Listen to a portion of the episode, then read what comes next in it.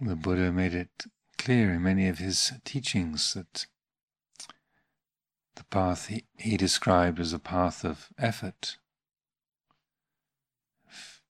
energetic engagement, not a path of passivity or non doing.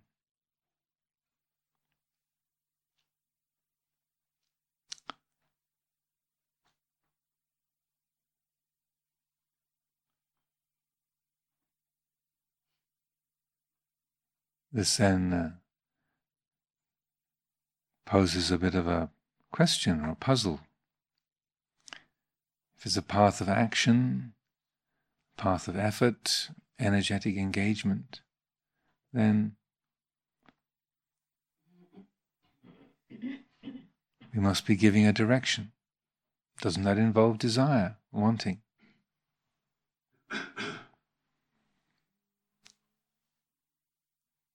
People have been asking this question ever since the Buddha's time.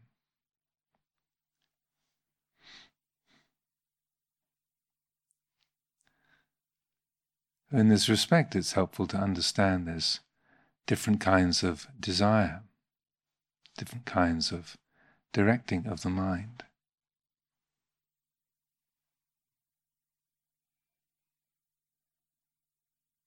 In order to realize any particular goal, whether it's skillful or unskillful, mundane, whether it's cooking a meal, robbing a bank, becoming enlightened. Then there's four, four different qualities that are needed, called the four bases of success. First of all, we need to be interested. So the word chanda means desire or interest, zeal. Bringing the attention to a particular task. So that's the first requirement. That quality of chanda, though, doesn't have to be involved with anything unwholesome or anything personal. Can be completely in accordance with reality, with Dhamma. So, the first of these bases of success is chanda, interest, wishing, desiring. And the second is virya, or energy applying effort to that goal. If you wish to awaken to the truth, then there's the interest to do that, and also the effort that's needed, the application of energy.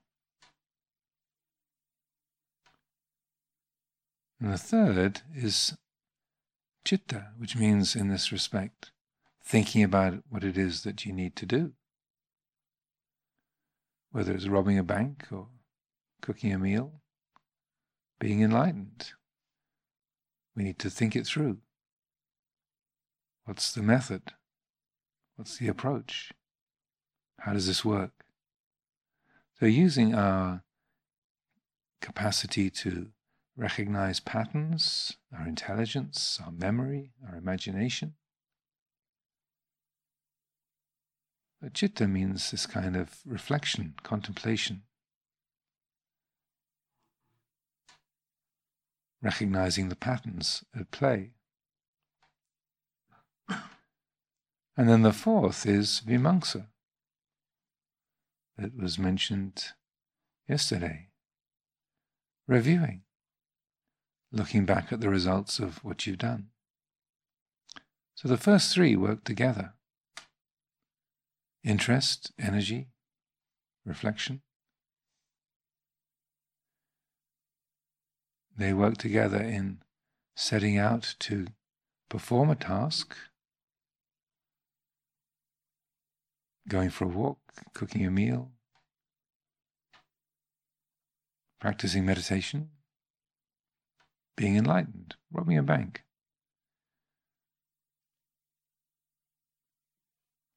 Then the fourth is did it work? Did the meal get cooked? Did I get to where I wanted to walk to? Is the mind free of greed, hatred, and delusion? Is it awakened? Did I succeed in robbing? did I succeed in robbing the bank and getting away with it? So these are the four bases of success, the iddhipada. And they can be applied with wholesome, unwholesome, or completely neutral goals in mind.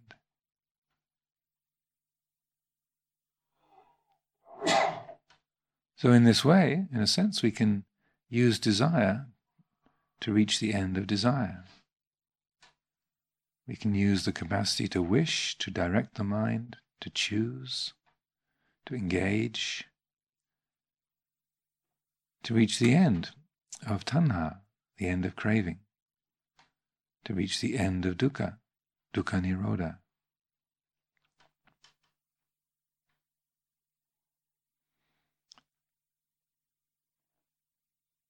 So it's mysterious, but we can, in a way, use desire to reach the end of desire.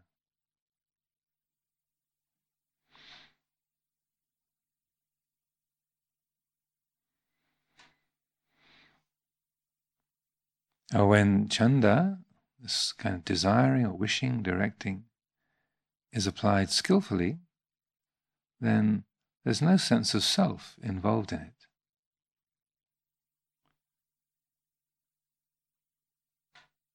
Not, it's not based upon I want to, I've got to, I should.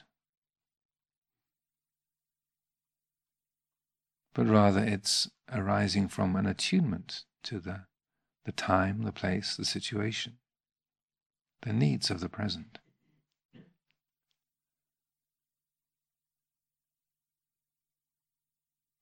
In meditation, this is, uh, in a way, the the most important skill to develop, the most important uh, distinction to, to make.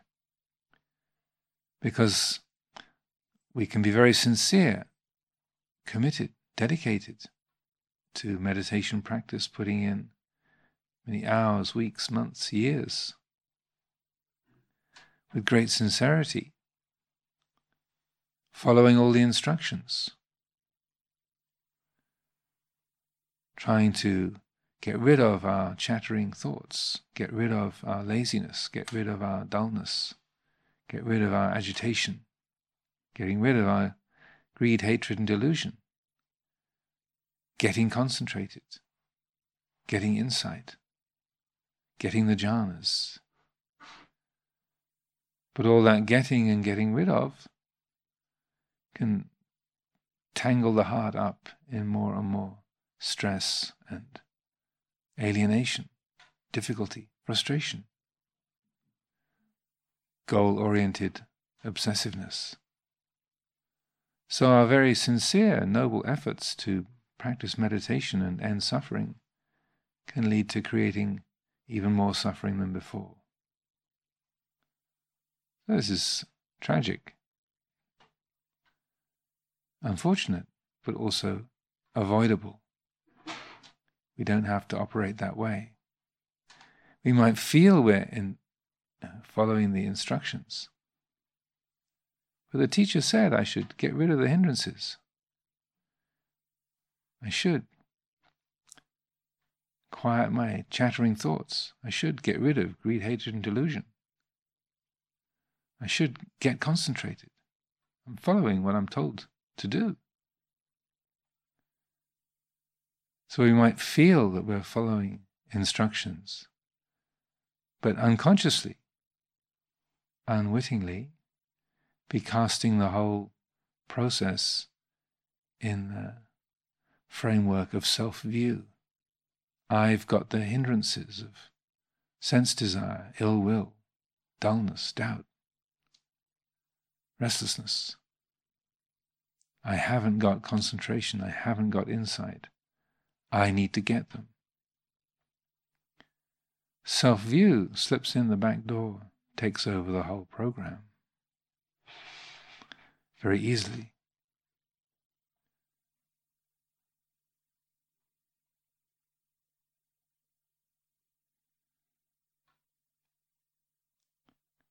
So even though we might be working with great sincerity and commitment, at the same time we could be compounding the habits of self view, compounding the obstructions to genuine liberation.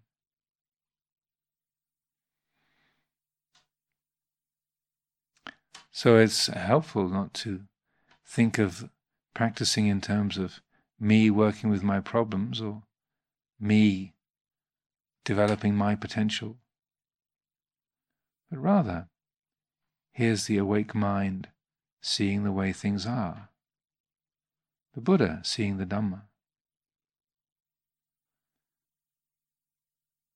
Here is this awareness, attentive to this quality that's called obstructive, difficult, attentive to this quality which is called wholesome, beneficial. and choices can arise to let go of the unwholesome, to steer away from that, to turn towards the wholesome. When we reach a crossroads, we don't, if we want to go south rather than north, we don't have to hate the north, don't have to resent it. We just recognize we need to go south, take a right. We don't have to attach to the right hand turn, take it as a personal achievement. But if you get to the crossroads in Great Gaddesden, you want to go to Hemel Hempstead, go right. You go left, you'll go to Leighton Buzzard. Doesn't have to be personal. Doesn't have to be an achievement. You don't have to fear or resent the road to Leighton Buzzard. It's just not the direction that you need to go. That's all. Similarly, when the heart meets aversion, sense desire, restlessness, doubt, we don't have to hate it, fear it, take it personally. I don't own Leighton Buzzard. But if there's no particular wish or need to go there, then and I need to go to Hemel Hempstead, then get to the crossroads, turn right. It's not a personal achievement to go to Hemel. It's not an attainment or a personal glorification, an acquisition. It's just this is where we need to go. Take a right. Follow the road, it'll take you there.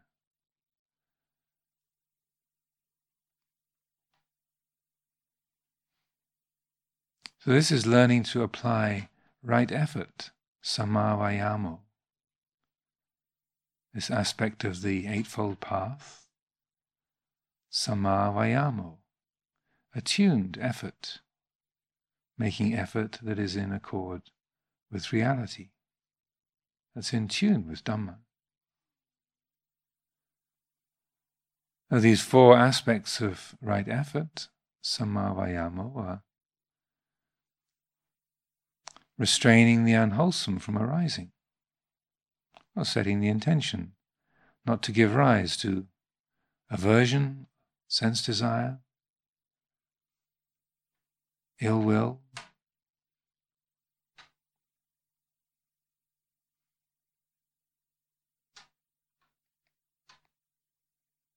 But if those unskillful qualities have arisen, to let them go.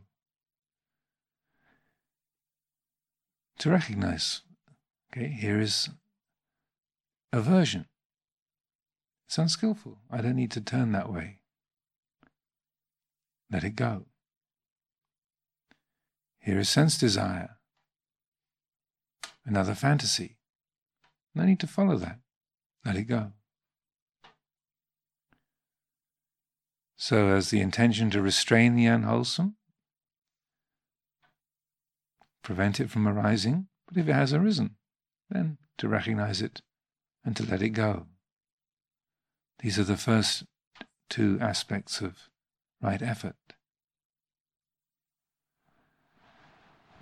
Then there's the setting of the intention to cultivate the wholesome, to develop concentration,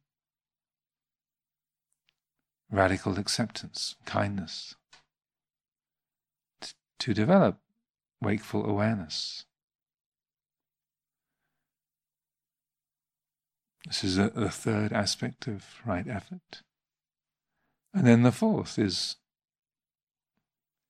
when wholesome qualities have arisen, when they've taken shape, to sustain them, maintain them in being.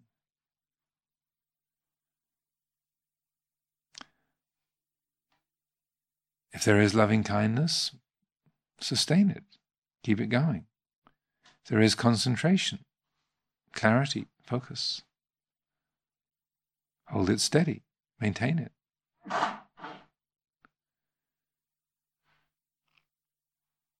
in the application of right effort, there's no sense of self.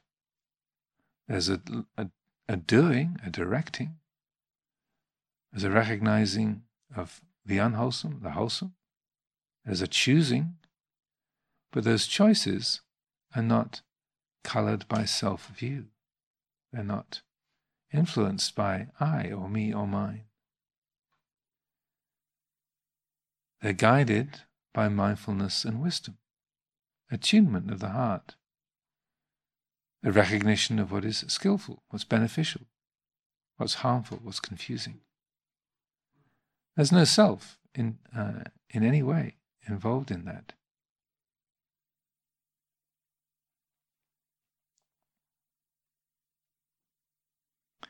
This is the way that we can carry out those wishes, intentions, and that they will then lead towards what is liberating, clarifying, fulfilling. If the mind is guided by self view, though, then those efforts get corrupted, taken over by I and me and mine, I making and mind making.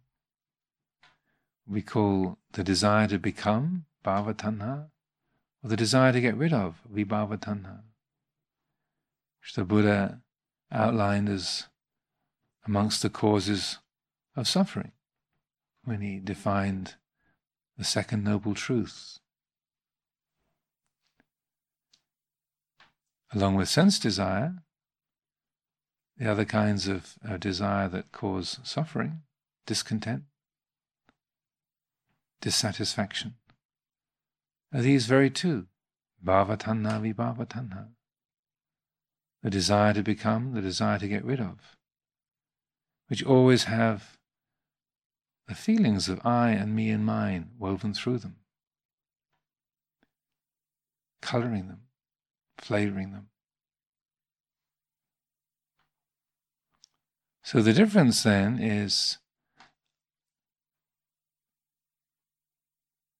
in the way that the mind holds this quality of effort. So when the mind is colored by self view, influenced by self view, when it's driven by bhavatanha and vibhavatanha, then it's I shouldn't get angry. I should be more awake. I shouldn't have these chattering thoughts.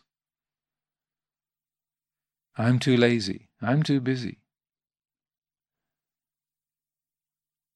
I need to get rid of my greed. I need to get rid of my doubts. I've got to wipe out my jealousy.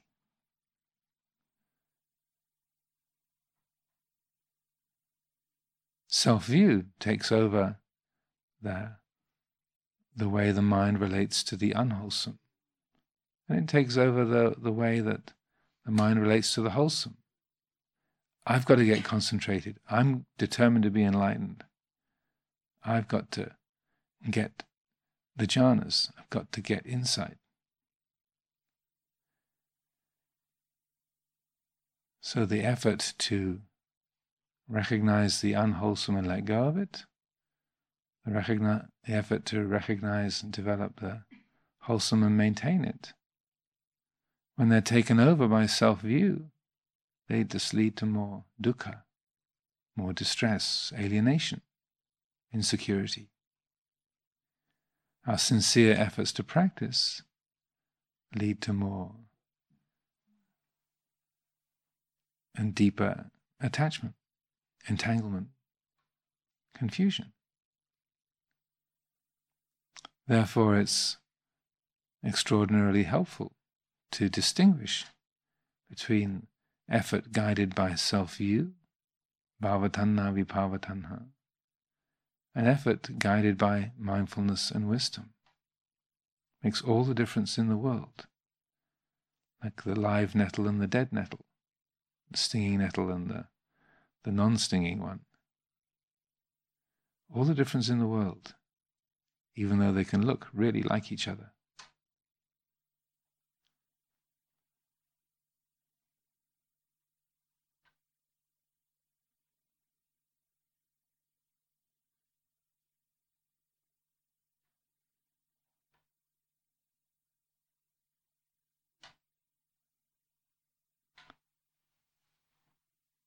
When the the quality of effort is free of self view. It's recognized that this, this mind itself is, is not a person, it's not personal. Every aspect of the mind, the heart, is an aspect of nature. The heart is Dhamma itself, your heart, your mind, is Dhamma itself. The citta is Dhamma. It's not a person, not an individual, not a self. What aspect of the mental and physical being that we call I or me, what aspect of it is not part of nature?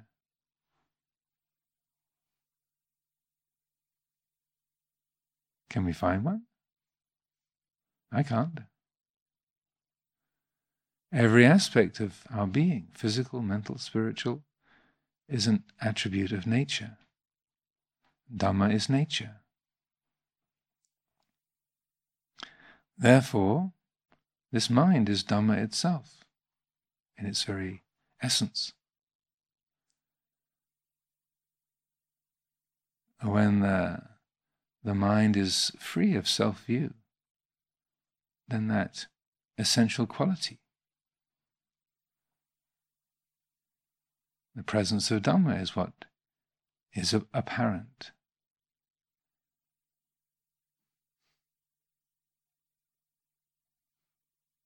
In awakening, the heart is simply awakening to its own nature.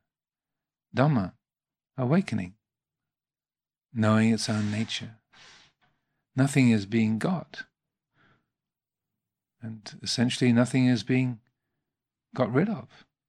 It's what we're doing is allowing Dhamma to know itself, the reality of what we are, to fully know its own nature.